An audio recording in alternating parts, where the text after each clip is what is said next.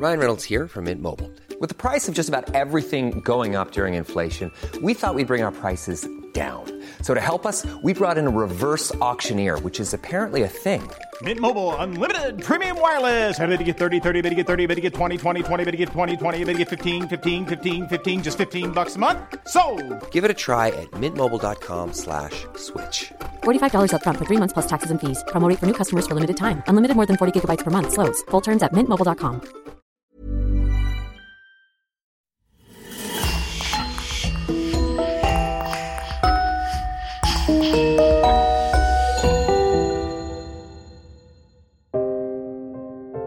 Bonjour et bienvenue à tous pour une nouvelle affaire criminelle. Avant de commencer, permettez-nous de dire un grand merci à notre club élite de Patreon et à Christophe Vellens qui sponsorise ce podcast. Si vous souhaitez vous aussi vous impliquer un peu plus dans la réalisation de ce podcast et écouter tous nos épisodes bonus, rendez-vous sur patreon.com slash le coin du crime ou sur la chaîne YouTube du même nom en cliquant sur le bouton rejoindre. Par la même occasion, nous tenons à nous excuser auprès de nos chères auditrices et auditeurs qui n'ont pas manqué de soulever une erreur lors du passage de l'épisode sur Elisabeth Fettlaufer. Dans cet épisode, nous avons involontairement interverti les professions d'infirmière et d'aide-soignante. Nous souhaitons juste préciser que cela n'avait absolument pas pour but de valoriser un métier au détriment d'un autre et que les deux professions d'infirmière et d'aide-soignante se complètent parfaitement, l'une n'allant pas sans l'autre. Merci et on commence. Quand on vous dit bizutage, pour les uns c'est un rituel de passage symbolique dans la vie estudiantine ou militaire, ayant pour but de raviver le sentiment de camaraderie et de briser la glace afin de permettre aux concernés d'intégrer entièrement un groupe. Tandis que d'autres diront que c'est une pratique abusive, barbare, humiliante, qui laisse parfois de terribles séquelles à long terme chez les individus les plus sensibles. Cette pratique, populaire dans le monde entier depuis des siècles, n'a pas cessé de diviser. Malheureusement, le bizutage n'est pas toujours synonyme de débordement, guillerets et de farces salaces entre étudiants un peu éméchés. Il peut parfois avoir des conséquences horrifiantes et dramatiques. L'histoire de Sanda Dia, jeune étudiant belgo-sénégalais, en est le parfait exemple, et son cas n'est malheureusement pas isolé. En 2015, son bac en poche, le jeune homme alors âgé de tout juste 17 ans s'apprête à faire son entrée dans la prestigieuse Université catholique de Louvain, dans la Flandre. Les festivités de son bizutage, qui devaient lui permettre d'intégrer le cercle très sélect de la fraternité Rusgom, tournent pourtant rapidement au cauchemar. Privé de sommeil depuis 48 heures, fortement alcoolisé, nauséeux, déshydraté, Sandadia succombe lors de l'ultime épreuve, alors qu'il est maintenu complètement nu dans de l'eau glacée en plein mois de décembre. Il décède à l'hôpital quelques heures plus tard. Son histoire, mais surtout sa mort tragique, crée le scandale dans tout le territoire belgo-flamand.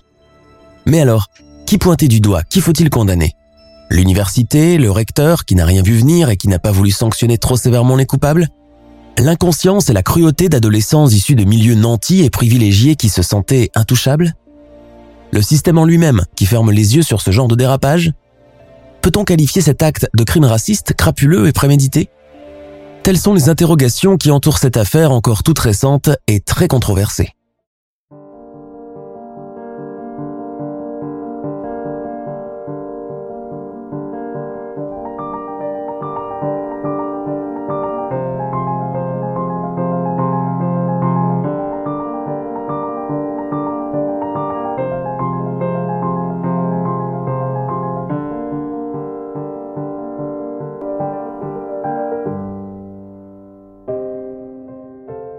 Fortement décriée, voire interdite dans plusieurs pays où elle est passible de prison, la tradition du bizutage n'en trouve pas moins ses candidats attitrés, et beaucoup d'étudiants des grandes écoles militaires, navales ou commerciales l'imposent encore aux nouveaux arrivants. Selon le pays ou la région, on parle de confrérie, de cercle, de fraternité, de club, de foyer, chacun imposant ses propres règles de conduite et son emblème aux couleurs de son choix, idéalement entouré d'une créature mythologique, symbole de force et d'immortalité. Quant au déroulement même du bizutage, il peut varier en fonction de la filiale, de la spécialisation ou de l'institution. Le point commun étant d'humilier au maximum le candidat et le pousser dans ses retranchements. On peut notamment citer les traditionnels verres d'alcool engloutis à la chaîne jusqu'à l'ivresse totale, les défilés à poil devant les camarades, les pluies de coups reçus sans broncher, les corps tartinés d'aliments odorants ou de liquides dégoûtants, l'ingestion de mécrus et peu ragoûtants.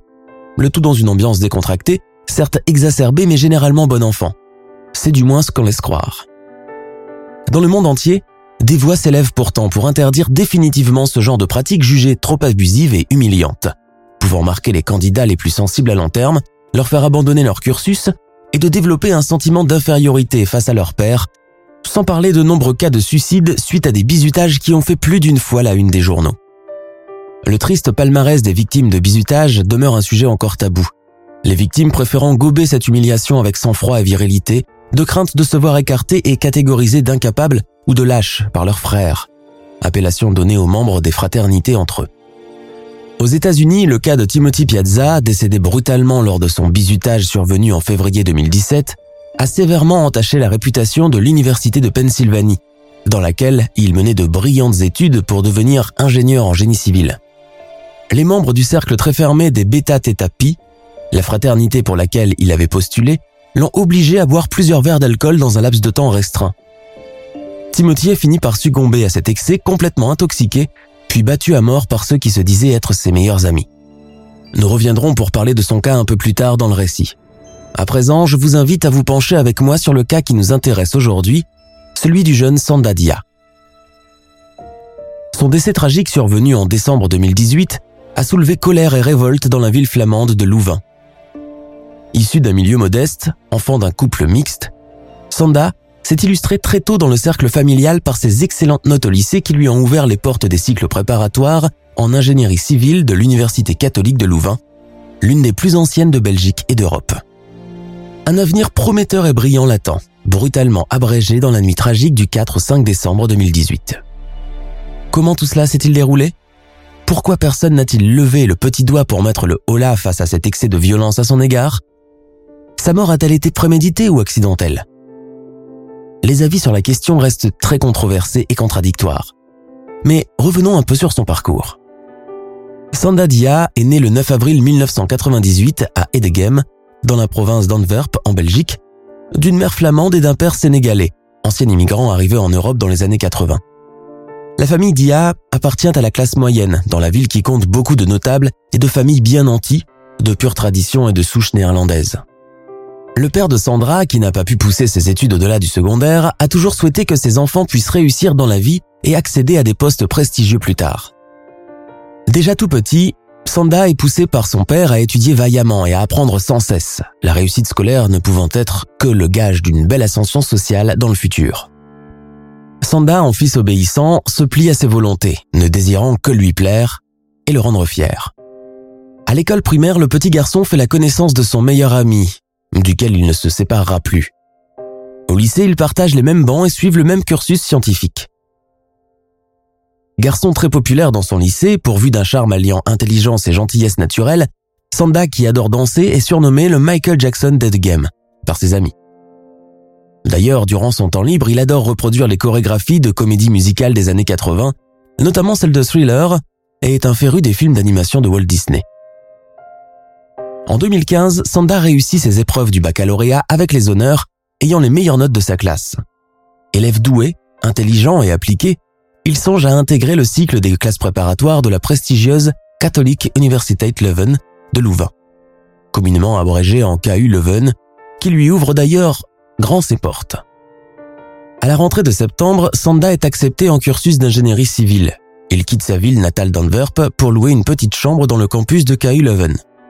Ce premier passage dans la vie d'adulte comble ses parents d'orgueil et de fierté, en particulier son père. Si Antwerp passe pour étant une ville de riches, Louvain la dépasse largement et le jeune garçon le découvre assez rapidement. Ici, les Rolls et les Bentley font légion. Les enfants font leurs études dans des collèges privés, prennent des cours de golf et d'équitation, en attendant de faire fructifier l'héritage de leur papa respectif une fois adultes.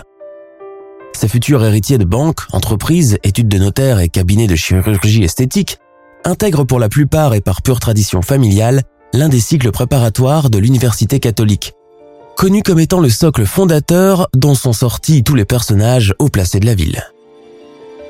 Bien que nouvellement arrivé, Sanda n'a aucun mal à trouver ses repères et à se faire de nouveaux amis, parmi ces adolescents habitués depuis leur plus tendre enfance à ne fréquenter que les gens appartenant exclusivement à leur milieu. Les personnes qui l'ont fréquenté à cette époque parlent d'un jeune homme ouvert qui ne cherche jamais de noises ni à se faire des ennemis. Il allait naturellement vers tout le monde et trouvait toujours le moyen de briser la glace et d'engager la conversation. Il avait cette aptitude à faire rire et à rendre loquaces et amicales des personnes généralement très timides et très renfermées. Sa sociabilité, son charme métissé, ses bonnes manières, son intelligence et son aptitude à aimer tout le monde sans juger personne lui permettent de faire rapidement sa place dans ce milieu très sélect et collémenté, si différent de tout ce qu'il a connu jusque-là.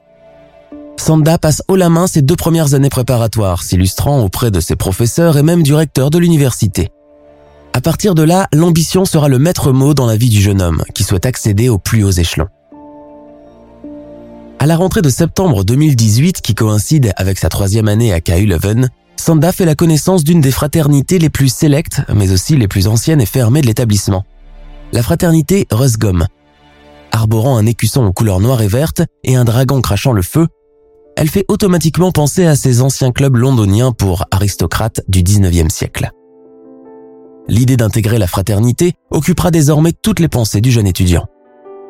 Sauf que la chose ne s'avère pas des plus simples, et pour cause, les membres de Rosgom ne se comptent que sur les doigts d'une main. Et beaucoup sont porteurs des plus anciens patronymes de la ville, déposés chaque matin au campus par leur chauffeur, et possèdent déjà leur fortune personnelle. Ce qui n'est pas le cas pour Sanda. Son meilleur ami d'enfance, inscrit d'ailleurs dans le même cursus et partageant la même chambre que lui, raconte que la volonté de Sanda de vouloir à tout prix faire partie de la fraternité Rosgom était purement opportuniste. Il voulait se faire des connaissances pour son avenir, des connaissances susceptibles de l'aider à s'élever dans l'échelle sociale, sachant que la plupart des membres de la fraternité ont des parents placés dans les hautes sphères et qui pourraient éventuellement lui donner un coup de pouce au moment opportun. Ce même ami ajoute qu'à part cette image parfaite et vernie renvoyée par le groupe, Sanda ignorait tout sur son fondement, ses penchants et son mode opératoire pour entrer au sein de Rosgom. Et d'ailleurs, quelle était la raison pour laquelle cette fraternité, ce groupuscule d'étudiants, était si hermétiquement fermée aux autres? Pour apporter des éléments de réponse, revenons, si vous le voulez bien, aux origines même de sa création. La fraternité a vu le jour à Antwerp dans les années 40, juste après la Seconde Guerre mondiale, fondée par trois étudiants de KU Leuven, Fred de Meister, Remy Verselder et Hugo Schiltz tous trois appartenant à des familles aristocrates flamandes. À la base, la fraternité était une sorte de réunion d'étudiants, tous issus du lycée catholique Xavierus College Borgerhout, tenu par les moines franciscains et situé dans les environs d'Antwerp. Son nom initial à cette époque était Oxaco Leuven. Et ce n'est qu'en 1957 que son nom changea définitivement en Rusgom. La plupart des étudiants de la fraternité étaient issus des différents cycles d'ingénierie civile, de droit et des branches commerciales. Et surtout, car c'est un point impératif, venant tous de milieux très privilégiés. Rosgom se voulait être avant tout la gardienne d'une certaine tradition. Un cercle fermé, élitiste et de pure tradition catholique et néerlandaise, n'acceptant que les individus de sexe masculin remplissant toutes les conditions d'admission et refusant au passage tous les étudiants étrangers et même les Belges francophones. À la fin des années 70, la fraternité comptait quelques 30 étudiants actifs.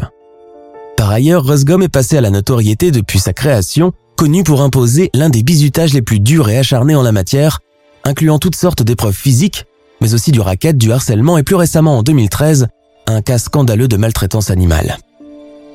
En effet, la fraternité s'est vue attaquée en justice par l'association de défense animale Gaia pour avoir, lors d'un bizutage, martyrisé et tué un porcelet de la façon la plus sadique et cruelle qui soit, avant de filmer la scène avec des smartphones et de diffuser le tout sur les réseaux sociaux. Les vidéos ont été depuis retirées des plateformes. Scandalisés par tant de cruauté, d'autres associations de même envergure ont pris le relais en envoyant des courriers de reproches acerbes à KU Leuven, souhaitant que les coupables de cette boucherie soient envoyés devant le parquet de justice. Et pourtant, ni l'université ni la justice ne levèrent le petit doigt pour punir les organisateurs de ce massacre, considérant la chose comme une simple bêtise d'étudiants. Aucune charge ne sera retenue contre eux. Encouragée par cette impunité et par le silence des responsables de l'université, la fraternité commença à faire parler d'elle, et pas de la meilleure des façons, allant jusqu'à republier, par pure provocation, les vidéos supprimées par les réseaux sociaux. Suite aux différentes pressions, KU Leuven décida de réagir en établissant une sorte de charte du bizutage, que tous les membres appartenant aux différents cercles et fraternités estudiantines de la ville de Louvain ont été invités à signer avant de mettre en œuvre quoi que ce soit dans le futur. Cette charte, organisée en forme de mode d'emploi, indique les choses permises et non permises lors d'un bizutage, interdisant par ce fait toute forme de harcèlement physique ou sexuel, racisme, raquette, maltraitance sur des individus ou des animaux, emblème xénophobe, extorsion et intimidation.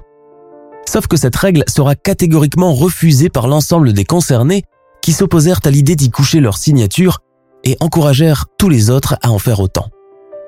Face à ce refus général de coopérer, la charte est finalement abandonnée, n'ayant pas pu générer l'effet escompté. Nous sommes au début du mois d'octobre 2018, lors d'une petite fête organisée par le collectif d'étudiants de l'université. Sandai fait la rencontre des deux leaders attitrés de Rosgom, ceux qui se font appeler par leurs subalternes les seniors. Ce ne sont pourtant pas les plus populaires de l'établissement, mais une aura de mystère semble les entourer, ce qui n'échappe pas aux jeunes étudiants ingénieurs. Les jours suivants, il leur renouvelle sa volonté de faire partie des leurs. Les membres seniors de la fraternité lui détaillent alors le bizutage qu'il va devoir affronter en intégralité, incluant différentes épreuves de passation, toutes plus difficiles les unes que les autres. L'éventualité d'un bizutage n'effraie pas Sanda, même si nombre de ses camarades, à commencer par son ami d'enfance, font tout leur possible pour l'en dissuader.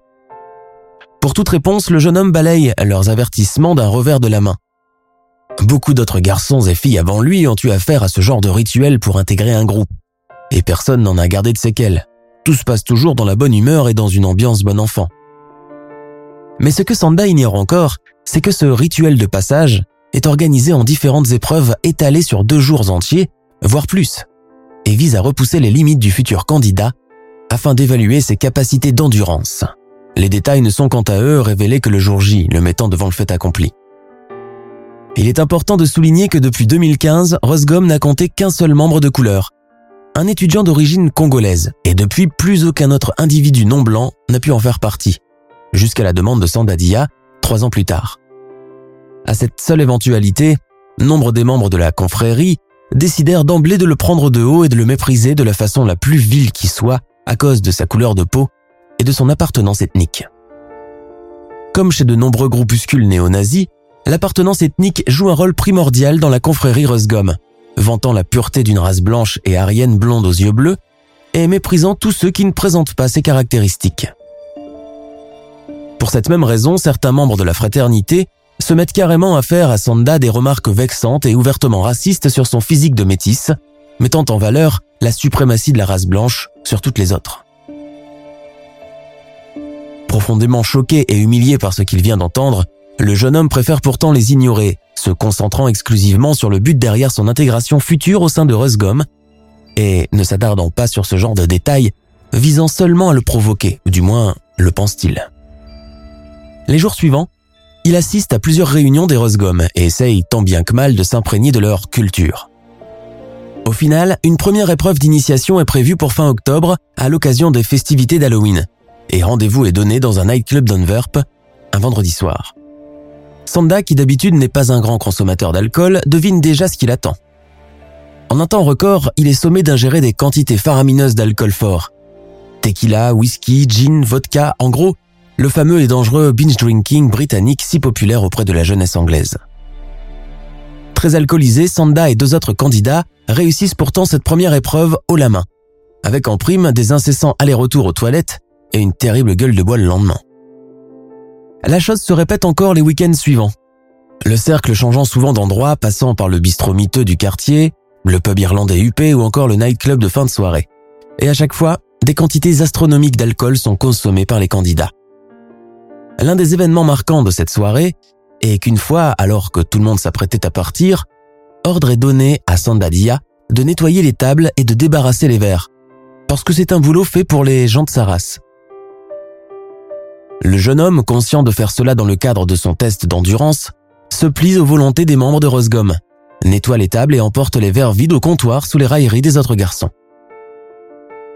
Quelques semaines seulement avant le début de la deuxième partie des épreuves, Sanda et les huit autres garçons retenus pour le bizutage se voient restreints au nombre de trois. Six d'entre eux ont été éliminés suite à leur fulgurant échec lors de la première épreuve d'initiation.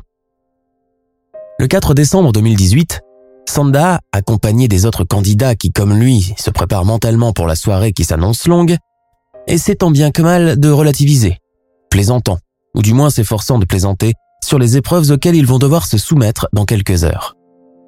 L'une des premières épreuves commence dès l'après-midi sur le coup de 16 heures et consiste à vendre des fleurs sur la place du marché de la ville, le but final étant de réussir à en vendre le plus possible aux passants. Le vainqueur au terme de l'épreuve pourra passer à la suivante, tandis que le perdant sera obligé de boire du lait avarié et manger de la pâtée pour chat. Si les deux autres candidats semblent capables d'écouler leur stock, Sanda, lui, reste à la traîne, ne réussissant à en vendre qu'une dizaine et redoutant déjà la punition qui l'attend au terme de cet examen. Vers 17h, le verdict tombe et la punition est sans appel. Le jeune homme devra ingurgiter un litre de lait avarié, manger de la nourriture pour chat et arroser cela de quelques verres d'alcool. Vers 19h ce soir-là, Sanda est déjà en état d'ébriété avancée, mais les cérémonies de bizutage ne font que commencer. Aucun des Rosgom ne tient compte de son état déplorable et de son envie incessante de vomir. Il trouve même cela drôle. La soirée se poursuit encore avec de nouvelles épreuves. Cette fois-ci, ordre est donné à Sanda et aux deux autres candidats de se mettre à genoux pour être évalués sur des types de questions portant sur des sujets divers. Sanda est tellement ivre qu'il n'arrive pas à placer deux mots. Il a la tête qui tourne et l'estomac au bord des lèvres. Pourtant, autour de lui, personne ne semble prêter attention à son malaise. Une seconde fois, une punition attend encore ceux qui donnent les plus mauvaises réponses. Ils devront encore boire davantage, de l'alcool pur et non coupé d'eau. À la fin de cette première et redoutable soirée, Sanda a déjà bu près de 2 litres et demi de gin à lui tout seul, accompagné de 5 ou 6 bières. À mesure qu'il ingérait de l'alcool, il devient de plus en plus pâle. Incapable de parler ou de marcher, vomit à plusieurs reprises avant de perdre carrément connaissance. Les deux autres candidats, logés à la même enseigne que lui, ne tardent pas à s'évanouir à leur tour, et à cet instant, deux des seigneurs de Rosgom ouvrent leurs braguettes et leur urine dessus, avant de leur tartiner le visage de ketchup et de pâte Nutella. Suite à cela, les trois garçons sont conduits sur les coups de 5 heures du matin dans leurs lits respectifs pour dégriser. Les membres seniors poussèrent le sadisme jusqu'à aller couper l'eau dans les distributeurs du couloir et des salles de bain afin d'empêcher les trois garçons d'aller s'abreuver pour dessouler.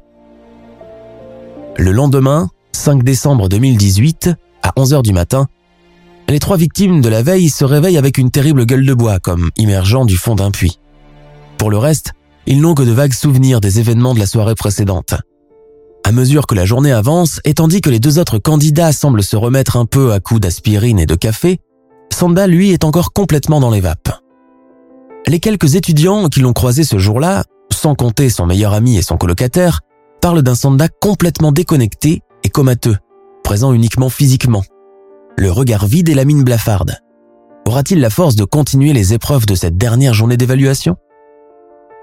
Vers midi, signal est donné pour le début de la dernière épreuve, devant se dérouler dans un chalet appartenant à l'un des membres de Rosgom.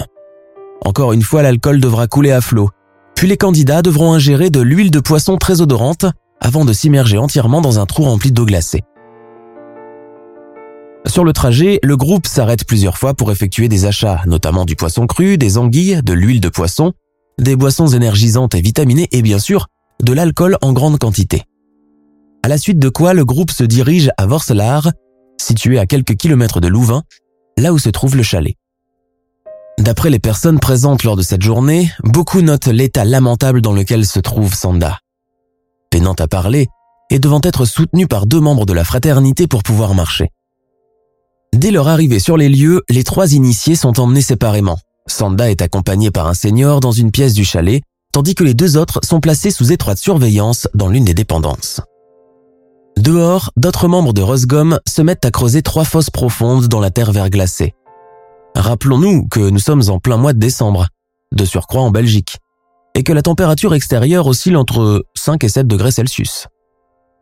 Puis les fosses sont remplies à ras d'eau, tâche rude car elles nécessitent plusieurs allers-retours entre le robinet de la cuisine et le jardin. Pendant ce temps, dans le chalet et les dépendances, chaque membre senior s'occupe de déshabiller un initié, le but étant de les laisser en caleçon ou au moins torse nu. Ainsi, ils sont menés à l'extérieur dans le froid où les nouvelles règles du jeu leur sont expliquées. Ce sera à nouveau un questionnaire, comme la veille, portant sur divers sujets auxquels l'initié devra répondre juste au maximum de questions.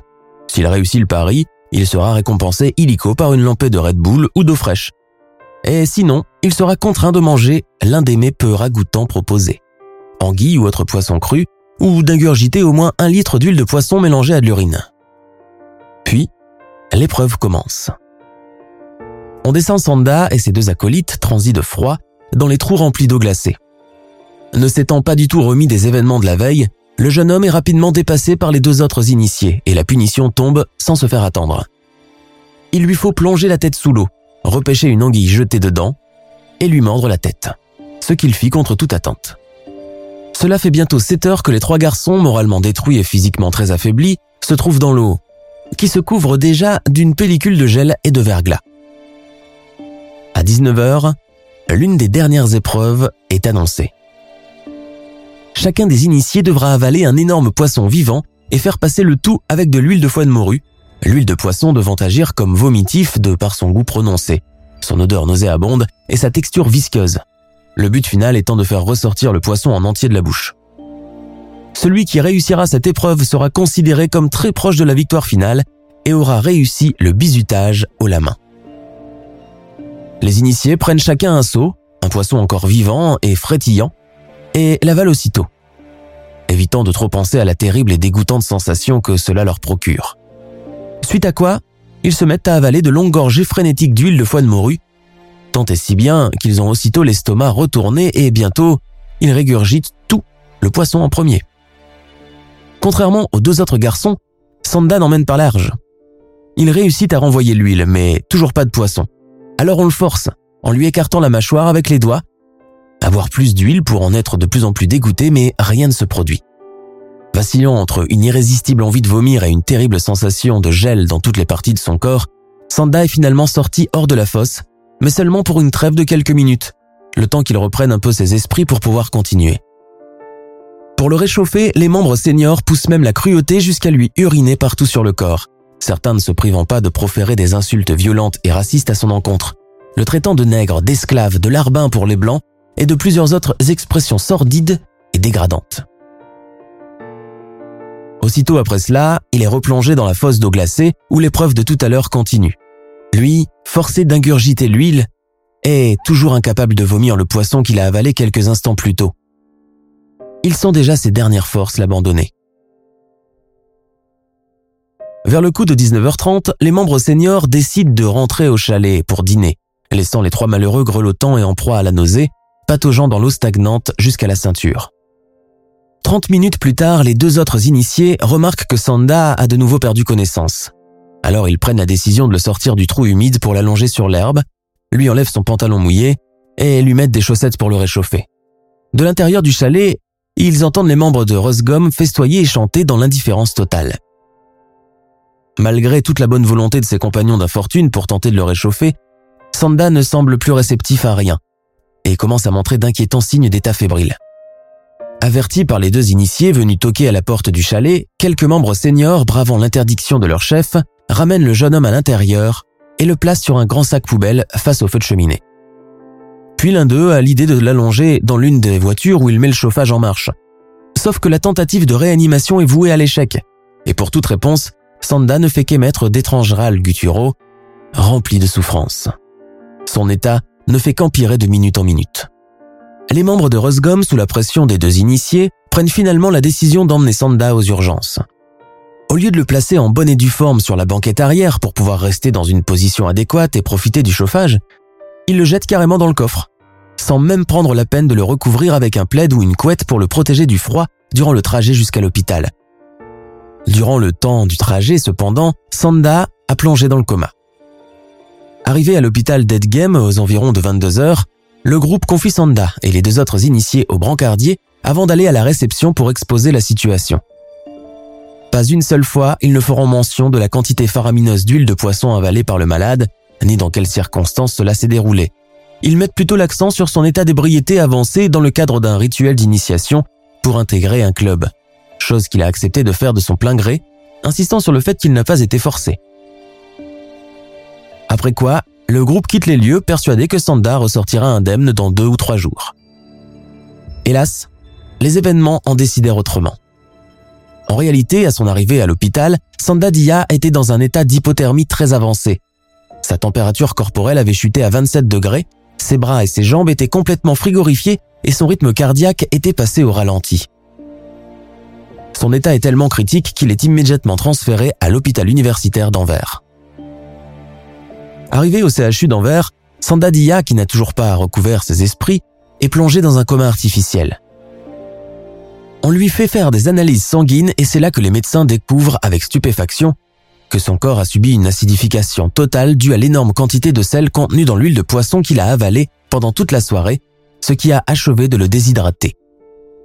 Les médecins n'arrivent pas à faire le lien entre le bizutage et la raison qui a conduit ce jeune homme à consommer une quantité aussi mortelle de sel. Dans la foulée, les parents de la victime, alertés par l'hôpital, arrivèrent en catastrophe et ne quittèrent plus le chevet de leur fils. Sanda, intubé de toutes parts, a été plongé dans un sommeil artificiel. L'acidification a malheureusement fait son effet, s'attaquant à plusieurs de ses organes et les desséchant presque complètement. Il vacille entre la vie et la mort. De leur côté, les membres de Rosgom, revenus entre-temps au chalet, procèdent à un nettoyage méticuleux de l'ensemble de la maison et des communs. Les fosses remplies d'eau sont masquées avec de la terre et des feuilles mortes, les bouteilles d'alcool et d'huile de poisson vidées dans l'évier de la cuisine et dans les toilettes. Tout est nettoyé et rangé de sorte à camoufler tout éventuel indice de leur passage et des rites qui se sont déroulés là quelques heures plus tôt. Après quoi, ils se relayent pour prendre une douche, changent de vêtements avant de prendre la route et de rentrer chez eux sans le moindre remords, sans le moindre soupçon de crainte ou de regret, sans une seule pensée pour le pauvre Sanda, qu'ils ont si cruellement martyrisé avant de l'abandonner sur un brancard d'hôpital. Le 7 décembre 2018, Sanda Dia, âgé de 20 ans, rend son dernier souffle, suite à un œdème cérébral et plusieurs défaillances de ses organes vitaux, endommagés par l'overdose de sel dans le sang. La mort tragique du jeune et brillant étudiant en ingénierie à l'avenir prometteur a achevé de secouer tout le campus de KU Leuven, générant au passage colère et incompréhension. Le jour suivant la cérémonie mortuaire, tous les membres de la fraternité Rosgom, de peur de se faire prendre, sont sommés par leur seigneur de supprimer de leur téléphone et de leur profil Facebook SMS, messages, WhatsApp, Snapchat, toutes les photos et les vidéos. Quand les enquêteurs se rendent au chalet préalablement nettoyé par les coupables, ils ne trouvent aucune trace, aucun indice révélateur de ce qu'il s'y est passé. Depuis ce triste événement, les 18 membres que comptait Resgom se sont dispatchés, tout en continuant tranquillement leur cursus à KU Leuven. Aucun d'eux n'a pris la peine de faire des excuses publiques, même si des rumeurs parlent d'un certain courrier écrit collectivement et qu'ils voulaient envoyer aux parents de Sanda en guise de mea culpa, avant de se rétracter à la dernière minute, craignant une vengeance. Pour couronner le tout, ils ne reçurent pour toute sanction, tenez-vous bien, 30 heures de travaux d'intérêt public et la rédaction d'une dissertation sur les dangers du bizutage. Rien que cela. Cette décision plus que clémente a été terriblement critiquée et décriée par l'ensemble des professeurs et étudiants de l'établissement, scandalisés par la légèreté de la punition à l'égard de ce qui paraît être un crime prémédité. Pour toute réponse, le recteur de KU Leuven avança le principe de présomption d'innocence jusqu'à preuve du contraire. Le fait de laisser les meurtriers de Sandadia en liberté et de leur permettre de poursuivre leurs études dans l'établissement a révolté beaucoup de monde en Belgique. Beaucoup parlent même de favoritisme et de faiblesse à l'égard de garçons issus de milieux nantis et influents dans la ville de Louvain. Sachant que beaucoup ont des parents magistrats et que l'un d'eux serait même le fils d'un célèbre juge d'instruction d'Anvers. Et la justice dans tout ça n'a-t-elle pas son mot à dire? Peut-on encore rester impuni au XXIe siècle carnet privilégié dans cette même Europe qui scande et vante les principes de l'égalité et de la démocratie pour tous, en faisant fi de l'origine, de la classe sociale, de la couleur de peau et de l'appartenance religieuse? De l'autre côté de l'Atlantique, aux États-Unis, c'est une histoire tout aussi dramatique et similaire qui a secoué les médias lorsque Timothy Piazza, 19 ans, étudiant en deuxième année d'ingénierie à l'Université d'État de Pennsylvanie, meurt de façon brutale pendant les cérémonies de bizutage organisées par sa fraternity, les Beta Theta Pi. Comme Sanda Dia, Timothy Piazza avait un avenir prometteur qui l'attendait. Comme lui, il était jovial, brillant, sociable, aimant tout le monde, bien entouré par ses parents et ses amis. Dans la nuit du 2 au 3 février 2017, dans le foyer étudiant de la fraternité Beta Theta Pi, a eu lieu une cérémonie de baptême visant à enrôler de futurs membres. Cette cérémonie a pour nom de gauntlet, le gant en français. L'épreuve principale impliquant de se saouler au maximum dans un laps de temps réduit. On raconte qu'avant de se rendre au foyer ce soir-là, Timothy et huit autres membres de la fraternité ont fait une halte dans une winery, sorte de boutique spécialisée dans la vente d'alcool. Il faut savoir que la consommation de tous les spiritueux est sévèrement contrôlée et sanctionnée en Amérique du Nord, bien plus qu'en France ou en Europe de manière générale, et que tout achat implique la présentation de la carte d'identité à la caisse du magasin. Les garçons déjà majeurs présentèrent leur carte à la caisse, réglèrent la facture et emportèrent leurs achats. En tout, ils ont acheté pour un total de 1179 dollars rien qu'en alcool, dont plusieurs caisses de gin pur, de rhum, de vin blanc sec, de whisky, de vodka et plusieurs packs de bière. De retour au foyer, la cérémonie du gant commença. Encerclé par les bétates et tapis, Timothy a été sommé de boire toutes sortes d'alcool, d'abord de la vodka, puis plusieurs canettes de bière, et enfin du vin directement versé dans une chaussure appartenant à un des membres de la fraternité. Plusieurs fois pendant cette soirée, Timothy a fait des haltes pour aller prendre l'air dehors avant de retourner à l'intérieur. Ce sont les caméras de surveillance du foyer étudiant qui ont capté des images de lui, hagard, titubant, mal en point, se tenant l'estomac des deux bras, vomissant par terre à plusieurs reprises et faisant de nombreuses chutes sur le sol en glissant dans les escaliers de l'entrée principale. Sa tête a cogné l'asphalte à plusieurs reprises. Le voyant dans cet état, des membres de la fraternité le ramènent à l'intérieur, lui aspergèrent le visage d'eau pour tenter de le réveiller avant de lui asséner de violents coups au visage et à l'abdomen. D'après des témoins de la scène, il avait le visage tout ensanglanté et crachait du sang et du vomi. Cela n'arrêta pas ses bourreaux qui ont poussé la cruauté jusqu'à le jeter sur le sol et lui donner des coups de pied dans les côtes. À minuit, Timothy était inconscient. Les garçons l'allongèrent alors sur un canapé et rentrèrent se coucher. Ce n'est que le lendemain, peu avant midi, que ne le voyant pas recouvrer ses esprits, l'un d'eux décide d'appeler le 911. Notre ami ne va pas bien. Je vous en prie, envoyez des renforts. Timothy succomba le même jour à ses blessures et à une overdose d'alcool. Tout comme la fraternité Rosgom, les et tapis firent en sorte de tout nettoyer et de ranger avant l'arrivée de la police. Et les membres seniors envoyèrent des SMS d'alerte pour donner des directives afin que tout soit nickel dans le foyer pour ne pas éveiller les soupçons. Les gars, faites en sorte que tout soit propre. Faut pas qu'ils se rendent compte qu'on l'a saoulé à l'alcool, ça pourrait nous apporter de graves ennuis, disait l'un de ses SMS. Une semaine après les faits, la police de l'État de Pennsylvanie écroua huit des membres de la confrérie et mit en examen 18 autres anciens membres, impliqués de près ou de loin dans l'affaire. L'avocat des parents de Timothy Piazza a assuré pour sa part que de lourdes sanctions attendaient les coupables de cette barbarie et qu'aucune circonstance atténuante ne jouerait en leur faveur. En septembre 2017, la fraternité Beta Theta Pi fut complètement dissoute et bannie du campus de l'Université d'État de Pennsylvanie sur ordre du recteur de l'établissement. Les coupables ont été chacun condamnés à une peine variant entre 10 et 20 ans de prison pour plusieurs chefs d'accusation, dont celui d'homicide involontaire, coups et blessures ayant conduit à la mort, intoxication volontaire d'un individu et non-assistance à personne en danger. La mort de Timothy Piazza a provoqué beaucoup d'émoi aux États-Unis, et sur décret, plusieurs universités ont été invitées à bannir toute forme de bizutage dans leurs enceintes. Des drames comme ceux de Sanda ou de Timothy ne font malheureusement pas figure d'exemple. Dans certaines institutions militaires ou navales, plusieurs candidats au bizutage ont préféré garder le silence sur ces pratiques humiliantes, par égard pour leurs supérieurs hiérarchiques, tandis que d'autres ont préféré tout avouer à leur entourage et abandonner de brillantes carrières quand ils ne commettaient pas le pire en guise de vengeance.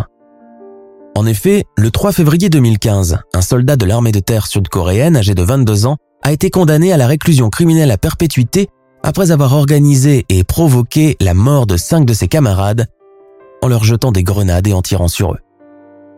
L'armée coréenne étant connue dans le monde entier pour encourager des formes très violentes de bizutage, le jeune soldat n'a pas pu supporter la série d'épreuves humiliantes qui lui ont été infligées lors de sa cérémonie d'enrôlement et a fini par craquer et péter un plomb. Aujourd'hui, avec le recul, cet ancien soldat dit regretter amèrement ses actes. En Belgique, l'affaire Sandadia est encore en cours de procédure, il aura fallu deux ans pour que son histoire revienne sur le devant des médias en septembre 2020. Les proches de la victime, à commencer par ses parents, craignent surtout que l'affaire ne soit complètement étouffée et reléguée aux oubliettes. Le 5 septembre 2020, dans la région du Brabant, sous la houlette des associations étudiantes Caribou, un collectif d'étudiants africains et l'organisation Belgian News Again Racism, près de 300 étudiants ont participé à un sit-in suivi d'une veillée silencieuse en hommage à Sandadia. Le but de ce rassemblement était de mettre la pression sur les hautes instances afin de ne pas négliger le dossier d'IA et de soutenir les parents de la victime restés inconsolables. La Chambre des conseillers de Hasselt est encore en plein pour parler pour trancher sur le fait de soumettre ou non l'affaire à la justice et d'envoyer les concernés derrière les barreaux dans l'attente d'un potentiel procès en correctionnel. Mais aux dernières nouvelles, des sources sûres ont appris que le délai avait encore été rallongé de plusieurs mois, les membres de la Chambre ayant exprimé leur volonté d'attendre la manifestation de nouvelles preuves et éléments dans l'enquête avant de se prononcer sur une décision.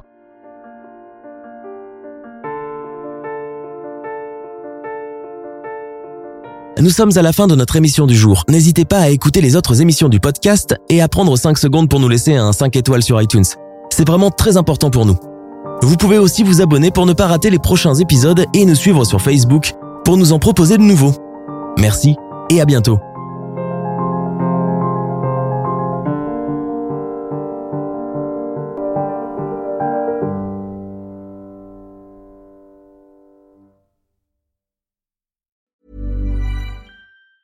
Planning for your next trip? Elevate your travel style with Quince. Quince has all the jet setting essentials you'll want for your next getaway, like European linen, premium luggage options, buttery soft Italian leather bags, and so much more. And it's all priced at 50 to 80% less than similar brands. Plus, Quince only works with factories that use safe and ethical manufacturing practices. Pack your bags with high-quality essentials you'll be wearing for vacations to come with Quince. Go to quince.com slash trip for free shipping and 365-day returns. Ever catch yourself eating the same flavorless dinner three days in a row? Dreaming of something better? Well, HelloFresh is your guilt-free dream come true, baby. It's me, Kiki Palmer. Let's wake up those taste buds with hot, juicy pecan-crusted chicken or garlic butter shrimp scampi. Mm. Hello Fresh. Stop dreaming of all the delicious possibilities and dig in at HelloFresh.com. Let's get this dinner party started.